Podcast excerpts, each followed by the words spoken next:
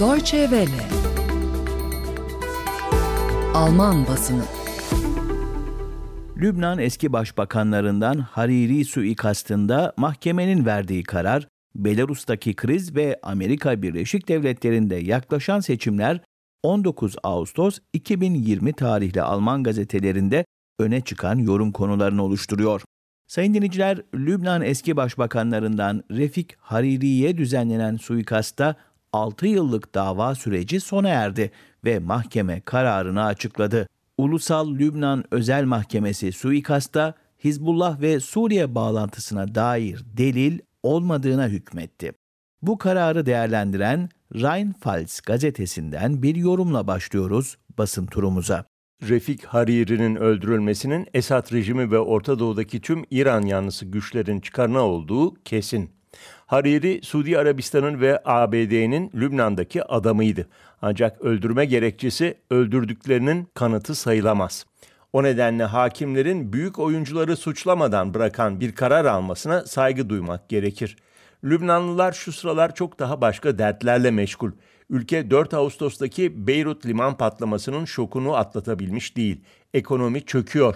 Ülkelerinin şimdiye kadar hep olduğu gibi dini cephelerin ve yolsuz seçkinlerin iktidar mücadelelerinde bir rehine haline gelmesinden vatandaşlar muzdarip oluyor. Yine Hariri suikasti ile ilgili kararı yorumlayan Hessische Niedersächsische Allgemeine Zeitung'da ise şu satırları okuyoruz. Mahkemenin kararı ne suikastçılara ve suikastın arkasındaki kişilere ışık tutabildi ne de ülkenin iç barışını bulmasına yardımcı olabilecek. Lübnan mezhepler, partiler ve aşiretler arasında bölünmüş olarak kalmaya devam ediyor.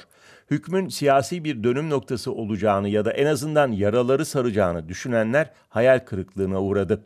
Birçok Lübnanlı boş vermişlik ve hayal kırıklığı içerisinde mahkemenin hükmüne dikkat etmeyecek bile.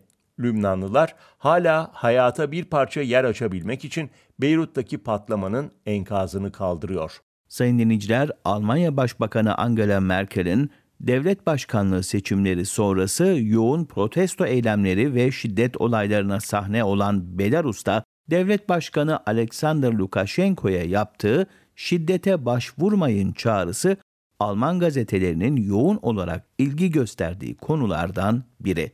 Biz de gerek bu çağrıyı gerekse Belarus'ta gelişen son olayları yorumlayan Frankfurter Allgemeine Zeitung'dan bir alıntıyla devam ediyoruz basın özetlerimize. Başbakan Merkel, Rusya Devlet Başkanı Vladimir Putin'le yaptığı telefon görüşmesinde Lukashenko'ya muhalif göstericilerin üzerine şiddetle gitmeme çağrısı yaptı. Her ne kadar Minsk'teki otokrat kayıtsız şartsız Moskova'ya sadık olmasa da mevcut krizde onun üzerinde hiç kimsenin Putin kadar nüfuzu yok. Kremlin Lukashenko'yu devirebilir ya da devrilişini izlemekle yetinebilir. Komşusunda olan bitene askeri araçlarla müdahale etmesi ise Minsk'teki iktidar mücadelesinden uluslararası bir krizin doğmasına neden olur.